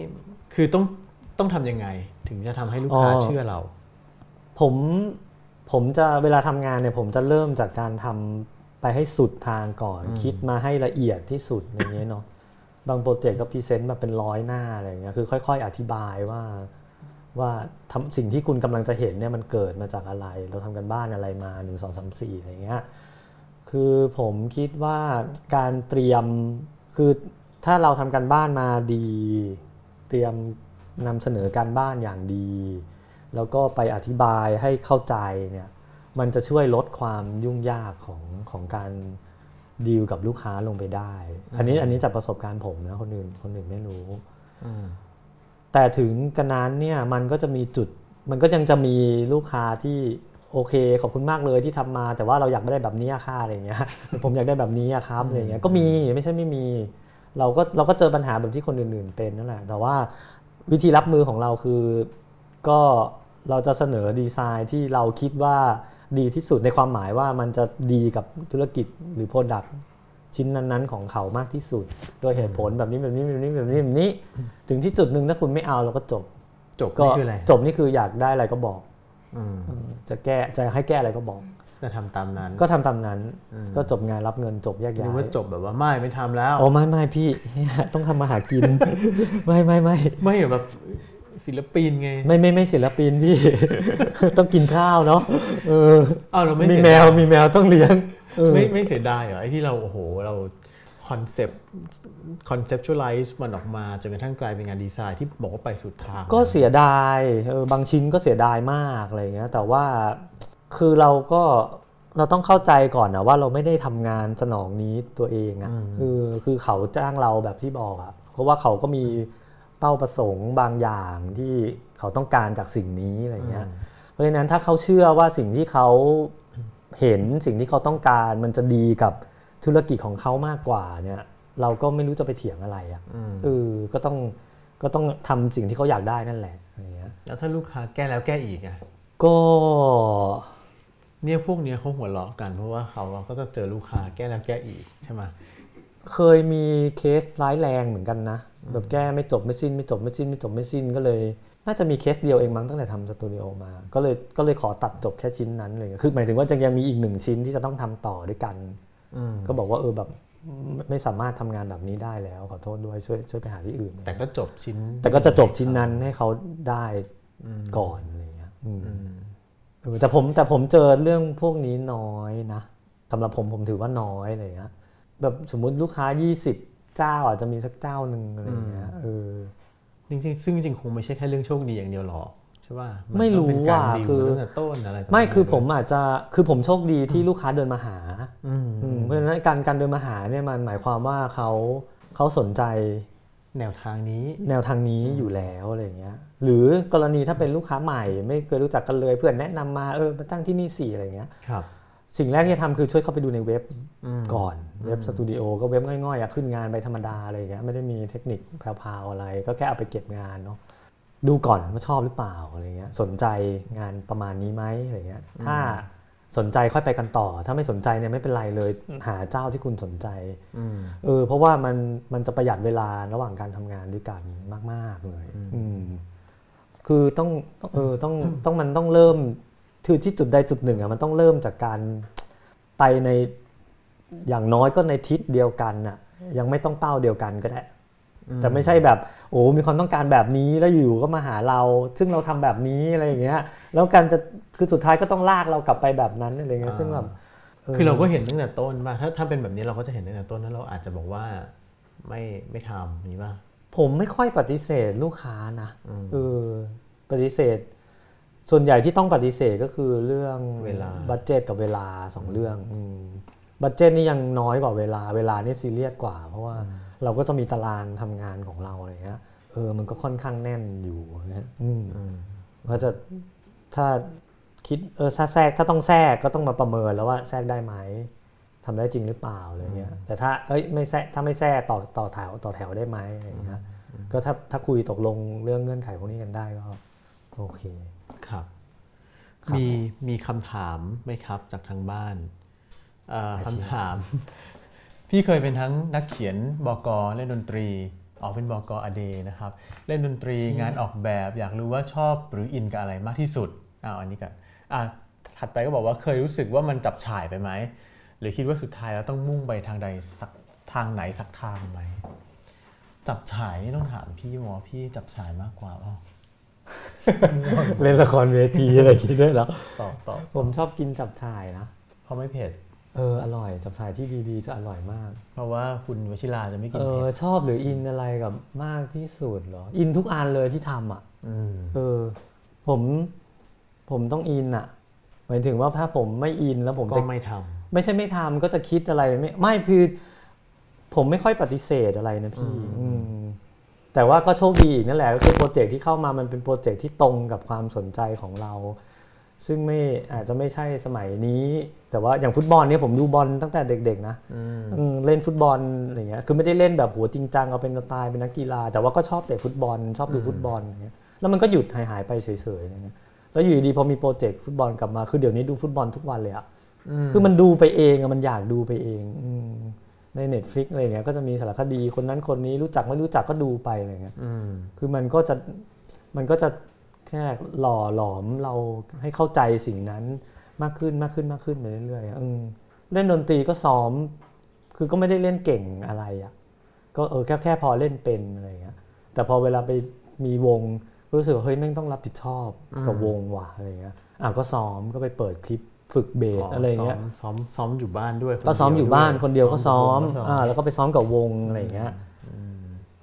ผมไม่สามารถแบบเล่นเบสสดๆได้นะคือขึ้นมาแล้วก็แบบไปเลยหรือแบบผมต้องกลับไปคิดก่อนนะแล้วก็ต้องกลับไปลองที่บ้านว่าตรงไหนมันเล่นได้อะไรอย่างเงี้ยไม่ได้เป็นแบบแจ๊ไม่ใช่แบบนั้นเลยก็จับฉ่ายไหมก็คงจับฉ่ายแหละมั้งแต่ว่าผมสนุกกับทุกอันที่ผมทำแต่ว่าตอนนี้คือไม่อินกับเรื่องเขียนแล้วเนี่ยยังไม่อินแต่อ่านหนังสือตลอดนะไม่เคยขาดนะเสียใจบ้าพี่นักเขียนดีๆมีเยอะแล้วคำถามต่อไปนะครับพี่โจมองว่างานออกแบบต่างจากงานเขียนอย่างไรครับสำหรับผมเนี่ยงานออกแบบตอนนี้มันเลี้ยงชีพได้ครับ เฮ้ยตอนนี้น้องๆที่เขาอยากเป็นนักเขียนเขาเลิกไม่คนอื่นทำได้ไงอันนี้มันเอาไปเทียบกันไม่ได้นะต่างยังไงเหรอต่างกันที่ปลายทางแหละมั้งแต่ว่าผมว่าใช่ใช่ใช่ก็อันนึงมันออกมาเป็นถ้อยคำอะไรเงี้ยอันนึงมันออกมาเป็นภาพมั้งคิดออกคนเนี้ยแต่กระบวนการเหมือนกันผมว่าน่าก็น่าจะคล้ายๆกันผมว่าถ้าพี่หนุ่มมาทำงานออกแบบพี่หนุ่มก็จะมีกระบวนการคิดแบบที่พี่หนุ่มเขียนหนังสือนั่นแหละแต่ว่าปลายทางที่ออกมานั่นอีกเรื่องนึงไงอันนั้นมันอีกเรื่องนึงใช่ป่ะซึ่งมันเป็นสกิลอ่ะคือถ้าฝึกบ่อยๆทำบ่อยๆถ้าพี่หนุ่มทำ10 ปีพี่หนุ่มก็ทำได้เหมือนกันแหละไม่มีใครมาจ้างพี่ต้องเริ่มก่อนพี่ต้องเริ่มจากการจัดปาร์ตี้เริ่มจากการออกแบบโปสเตอร์อะไรอย่างนี้งานที่ไม่มีอยู่จริงอะไรอย่างนี้อะไรอย่างนี้ครับอย่าถามน่ากลัวสิความเป็นนักเขียนวรรณาธิการส่งผลต่อวิธีคิดในการทำงานออกแบบหรือไม่อย่างไรไม่รู้ใช่ความเป็นนักเขียนหรือเปล่านะผมคิดว่าการอ่านนะมันให้พื้นฐานการคิดเป็นตรรกะกับผมอ่ะผมคิดว่านะให้การคิดให้พื้นฐานในการตีความกับผมอะไรเงี้ยมันมีนักออกแบบจำนวนมากเลยที่ไม่อ่านหนังสือเขาว่ากันว่าอย่างนั้นนะอันนี้ผมไม่รู้จริงเท็จอย่างไรอย่างนี้แต่อย่างพี่ประชาอย่างเงี้ยอ่านหนังสือแน่นอนอ่านสารแน่นอนอะไรคือทั้งชีวิตนี่แม่งจะอ่านได้เท่าพี่ประชาหรือเปล่าไม่รู้เลยผมว่ามันการอ่านมันมีผลสำหรับผมมีคือผมเชื่อว่าคนเรามันมีวิธีเรียนรู้ต่างกันน่ะใช่ป่ะบางคนอาจจะเหมาะกับการฟังหรือเหมาะกับการดูอะไรเงี้ยซึ่งก็ไม่เป็นไรแต่ว่าบังเอิญผมมันโตมากับการอ่านนะเพราะฉะนั้นผมคิดอะไรไม่ออกผมอ่านอะไรอย่างเงี้ยแล้วก็ผมว่ามันให้อะไรแบบเนี้ยให้พื้นฐานในการคิดแบบที่มันเป็นตรรกะให้พื้นฐานในการตีความอย่างเวลาเราอ่านวรรณกรรมแล้วแบบมันต้องอ่านสิ่งที่อยู่ระหว่างบรรทัดอะไรอย่างเงี้ยที่ไม่ได้แบบคือบางทีบางเล่มบางเรื่องที่เขียนดีๆเขาก็ไม่ได้พรั่งพรูออกมาหมดว่าตัวละครมันคิดอะไรแต่ว่าเราต้องเข้าใจมันไปเองอะไรอย่างเงี้ยผมว่าอันนี้มีผลมากเลยกับการมาเวลามาตีความโจทย์หรืองานออกแบบหรือเวลาคิดคอนเซปต์หรือเวลาคิดเนื้อหาของตัวงานออกแบบอะไรเงี้ยส่วนอีกอันนึงอะไรนะเป็นไอ้มก.นี่น่าจะได้เรื่องการจัดระบบระเบียบอะไรเงี้ยคือเราจะเห็นอะไรเป็นโครงสร้างไงมันอันนี้ก่อนอันนี้หลังอันนี้มันอันนี้มันจะไปเสียบกับอันนี้ได้อะไรเงี้ยก็ข้อดีของการทำงานบก.คือมันจะช่วยให้อันเนี้ยเราคิดในหัวเป็นระบบแล้วเหมือนปรุงมันใช่ไหมใช่ใช่แล้วเราก็ค่อยๆปรุงมันช่วงที่พี่ขึ้นเชียงใหม่มีคำว่า slow life หรือยังครับแล้วพี่คิดยังไงกับคำนี้เพราะว่าช่วงหลังๆดูเป็นคำที่ใช้กันเกลอและค่อนข้างฉับเฉวยเหมือนกันจำไม่ได้ว่ะแต่ว่าไม่ได้ไม่คุ้นอ่ะไม่ได้แบบมาทุกวันอะไรแบบนี้เนาะคิดไม่ได้คิดอะไรเลยครับคิดว่ายังไงอ่ะคือใครชอบแบบไหนก็ทำแบบนั้นแหละในเชียงใหม่มันสโลว์จริงๆนะสโลว์ในความหมายที่ว่าสมมุติว่ามันเหมือนเวลามันเดินไม่เท่ากันเวลามันเดินช้าใช่อันนี้จะขายหนังสือ The Order of Time ความดีและเวลาไม่ใช่ครับก็คืออย่าไปนั่งที่เชียงใหม่อ่ะทำงานไปตั้งสารพัดอย่างก็เขียนโน่นเขียนนี่อะไรเงี้ยอ้าว 11 โมงแต่อยู่กรุงเทพอ่ะยังไม่ทำอะไรเลยอ่ะอ้าว 11 โมงแล้วเหมือนกันอะไรเงี้ยรู้สึกว่าอย่างงั้นป่ะรู้สึกไหมก็ประมาณนึงแต่พองานมันยุ่งมากๆกับพี่ก็เหมือนกันยังไม่ต่างอะไรแต่ผมไม่ได้ติดอะไรกับคำนี้อ่ะจริงๆผมค่อนข้างชอบด้วยนะมันก็ไม่ดีเหรอชีวิตช้าๆอะไรเงี้ยดีออกไม่ดีเอาเหรอไม่ดีเหรอส่วนฉบับไม่ทันอ๋อไม่ได้เอาแบบที่มันไม่ต้องไปเดือดร้อนชาวบ้านดิไม่คือถ้าคุณมีต้นทุนชีวิตที่ดีพอมีเงินเหลือเฟือไม่เป็นหนี้เป็นสินไม่เดือดร้อนใครคุณจะใช้ชีวิตช้าแค่ไหนมันเรื่องของคุณน่ะใช่ป่ะแล้วก็ผมคิดว่าชีวิตมันไม่ได้มีแบบเดียวอย่างเงี้ยคือคุณอยากใช้ชีวิตเร็วๆปุ๊บก็ใช้ไปอะไรอย่างเงี้ยคนที่เขาอยากใช้ชีวิตช้าๆก็ใช้ไปก็อยู่ด้วยกันไปนะครับครับเมืองเชียงใหม่ช่วยสร้างแรงบันดาลใจไอเดียในการออกแบบอย่างไรจริงๆอันนี้ก็เหมือนถามไปตอนต้นเชียงใหม่เป็นเมืองที่อยู่แล้วสบายใจอ่ะอันนี้สำคัญที่สุดเลยอยู่แล้วสบายใจขับรถไปทำงานเห็นดอยสุเทพทุกวันอะไรอย่างเงี้ยมันแบบไอความเดี๋ยวนี้รถมันติดนะแต่มันก็เห็นดอยสุเทพทุกวันแต่ว่ามันก็ไม่ติดเท่ากรุงเทพด้วย ช่ไหมไม่เท่าพี่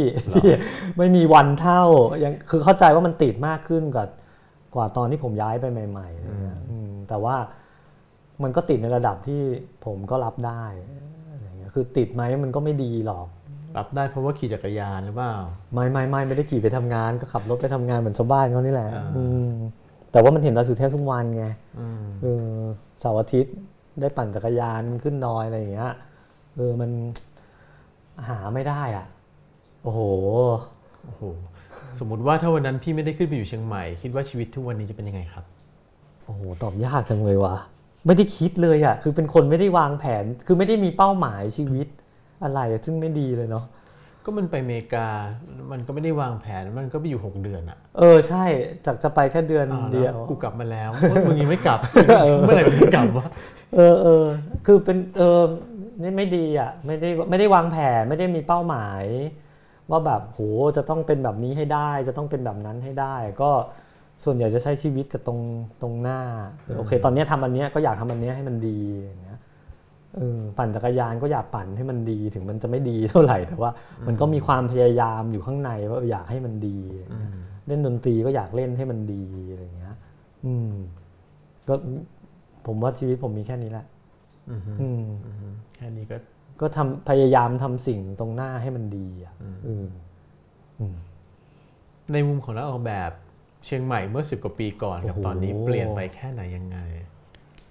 เขาให้คำถามดีจังเลยผมไม่เข้าใจในมุมของนักออกแบบอ่ะผมจะได้มองว่าออกแบบตึกอะไรอย่างเงี้ยหรอออกแบบเมืองอะไรอย่างเงี้ยหรอก็ถ้าคุยกันในแง่แบบภาพที่เราเห็นก็เชียงใหม่ก็มีอะไรสวยๆงามๆเก๋ๆเด่นๆเยอะขึ้นมั้งมันต้องตอบยังไงวะอันนี้นึกไม่ออกจริง10กว่าปีที่แล้วคือผมรู้ว่าเมืองเปลี่ยนแน่ๆเนาะคือพอเป็นเมืองท่องเที่ยวแล้วบรรยากาศมันจะผมเข้าใจว่าบรรยากาศมันก็เบสอยู่กับเมืองท่องเที่ยวนักท่องเที่ยวอะไรอย่างเงี้ยเช่นตอนผมไปใหม่ๆเนี่ยก็จะมีแต่นักท่องเที่ยวฝรั่งเยอะพออยู่ไปสักพักนึงก็จนถึงวันนี้ก็จะกลายเป็นกลุ่มนักท่องเที่ยวจีนนะ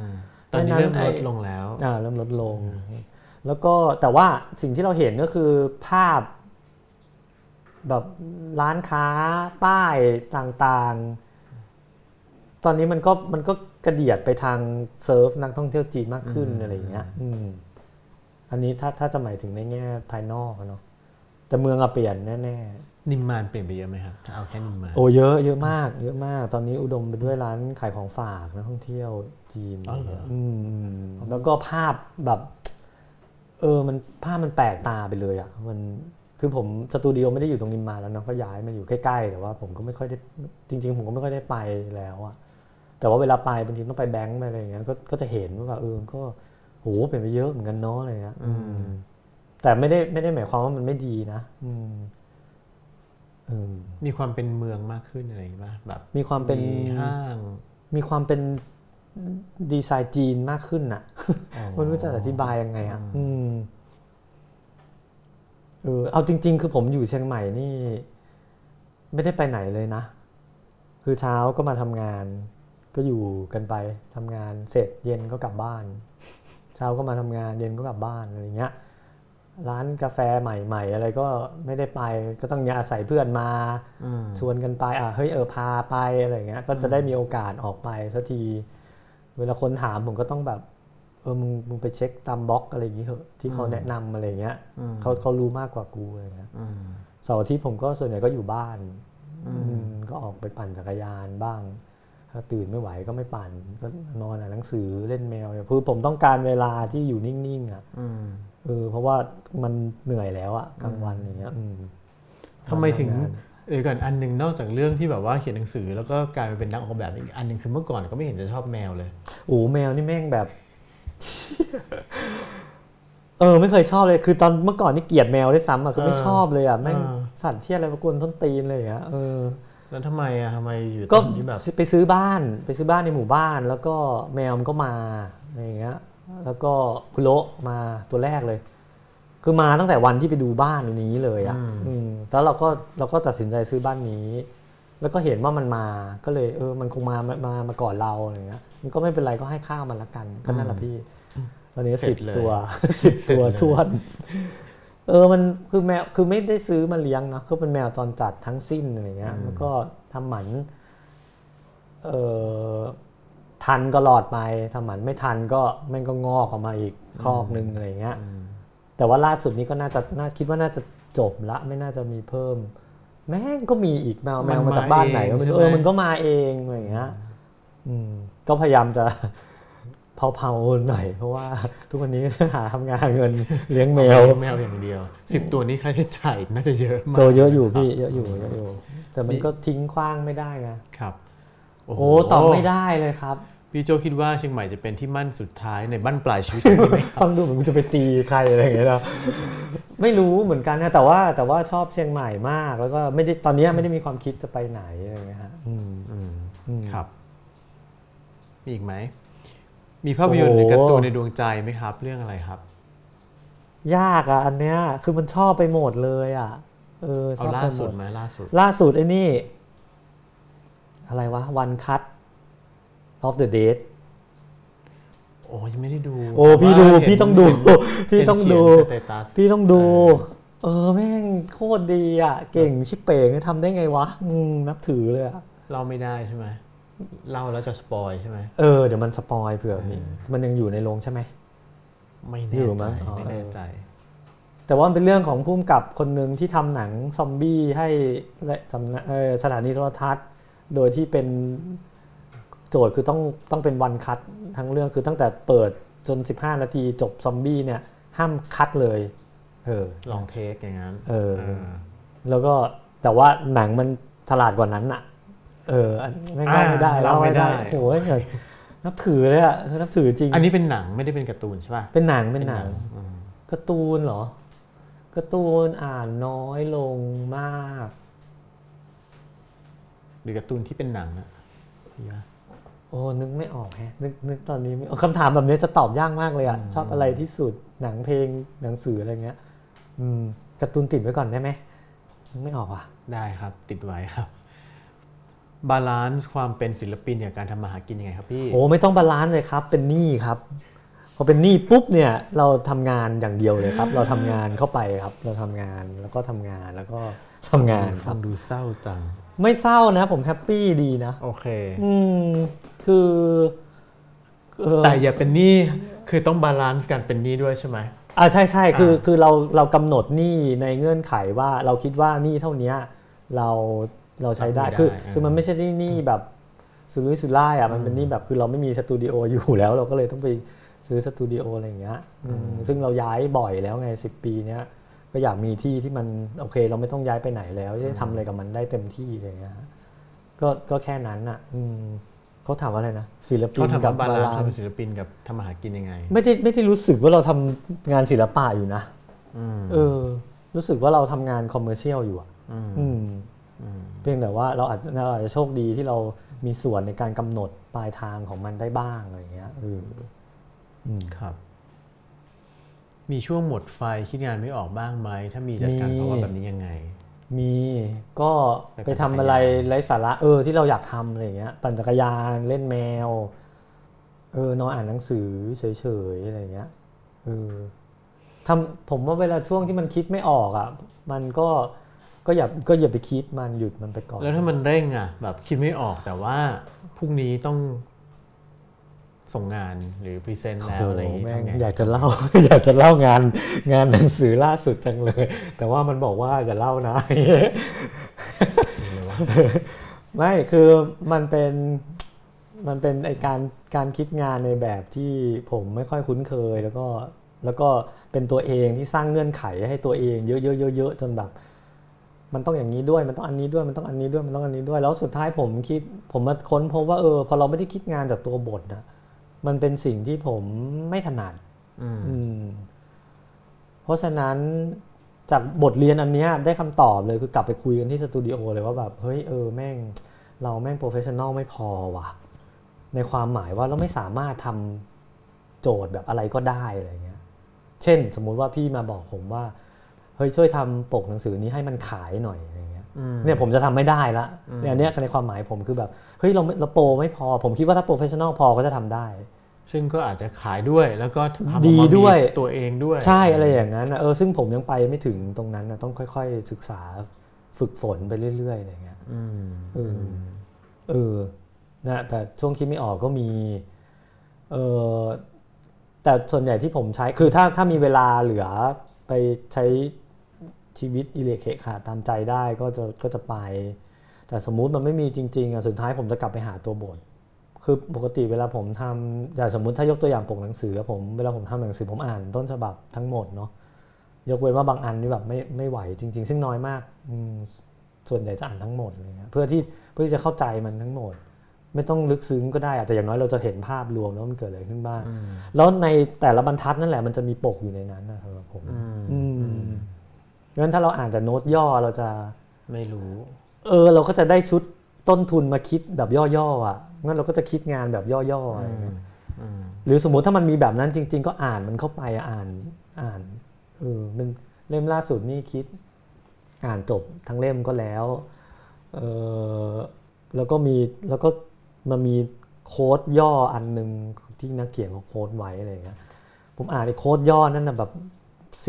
10-20 เที่ยวเลยอ่ะอะไรมันอยู่ในนี้วะอะไรเงี้ยแล้วก็สุดท้ายก็ได้อันที่เราแบบอันที่เราแฮปปี้อันที่คนเขียนแฮปปี้อันที่สำนักพิมพ์แฮปปี้อะไรเงี้ยครับพี่โจ้ทำงานออกแบบมาหลายอย่างหลายแนวมีงานไหนที่คิดว่าท้าทายที่สุดMad About ไม่ใช่มันท้าทายทุกงานเลยอ่ะคือมันคือสำหรับเรามันไม่มีงานที่ไม่ท้าทายอ่ะเพราะว่าเวลามันเริ่มต้นงานเนี่ยมันเริ่มหนึ่งใหม่ครับพี่คือสำหรับผมนะคือต่อให้ทำปกหนังสือมา10 เล่มอ่ะคุณทำเล่มที่11คุณไม่ได้เอาชุด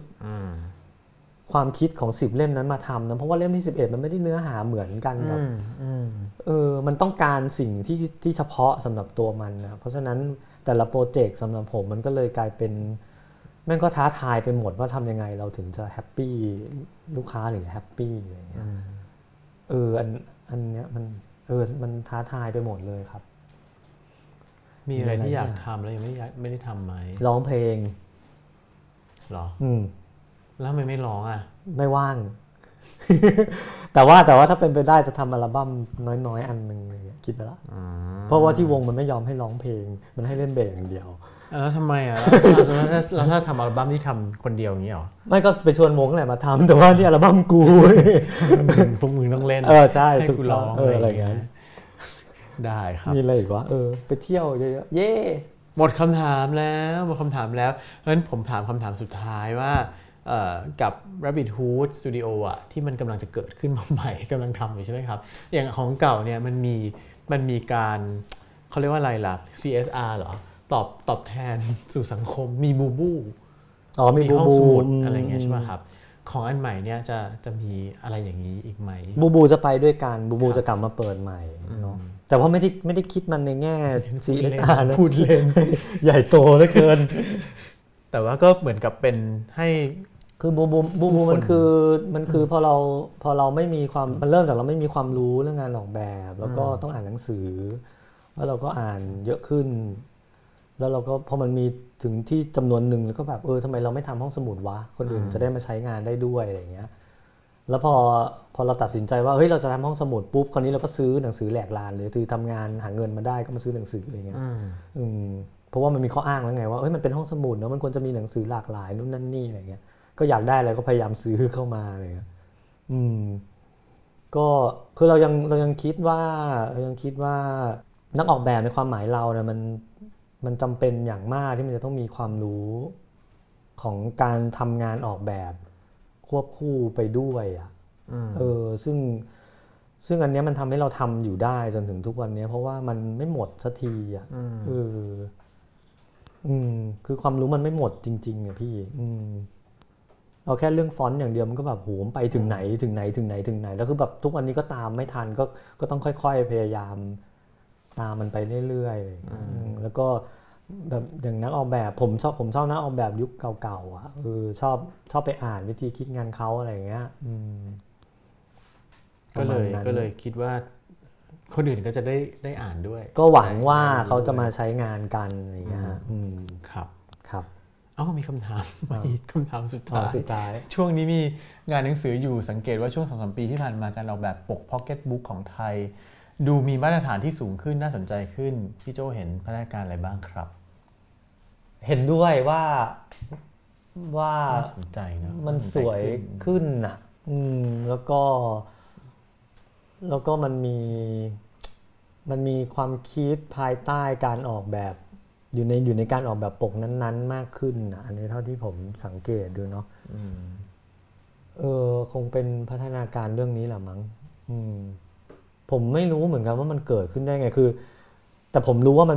นมีความต้องการที่มากพอที่มันจะขยายอันนี้ออกไปแล้วก็หวังว่ามันจะเป็นแบบนี้ต่อไปเรื่อยๆเนาะเพราะไม่งั้น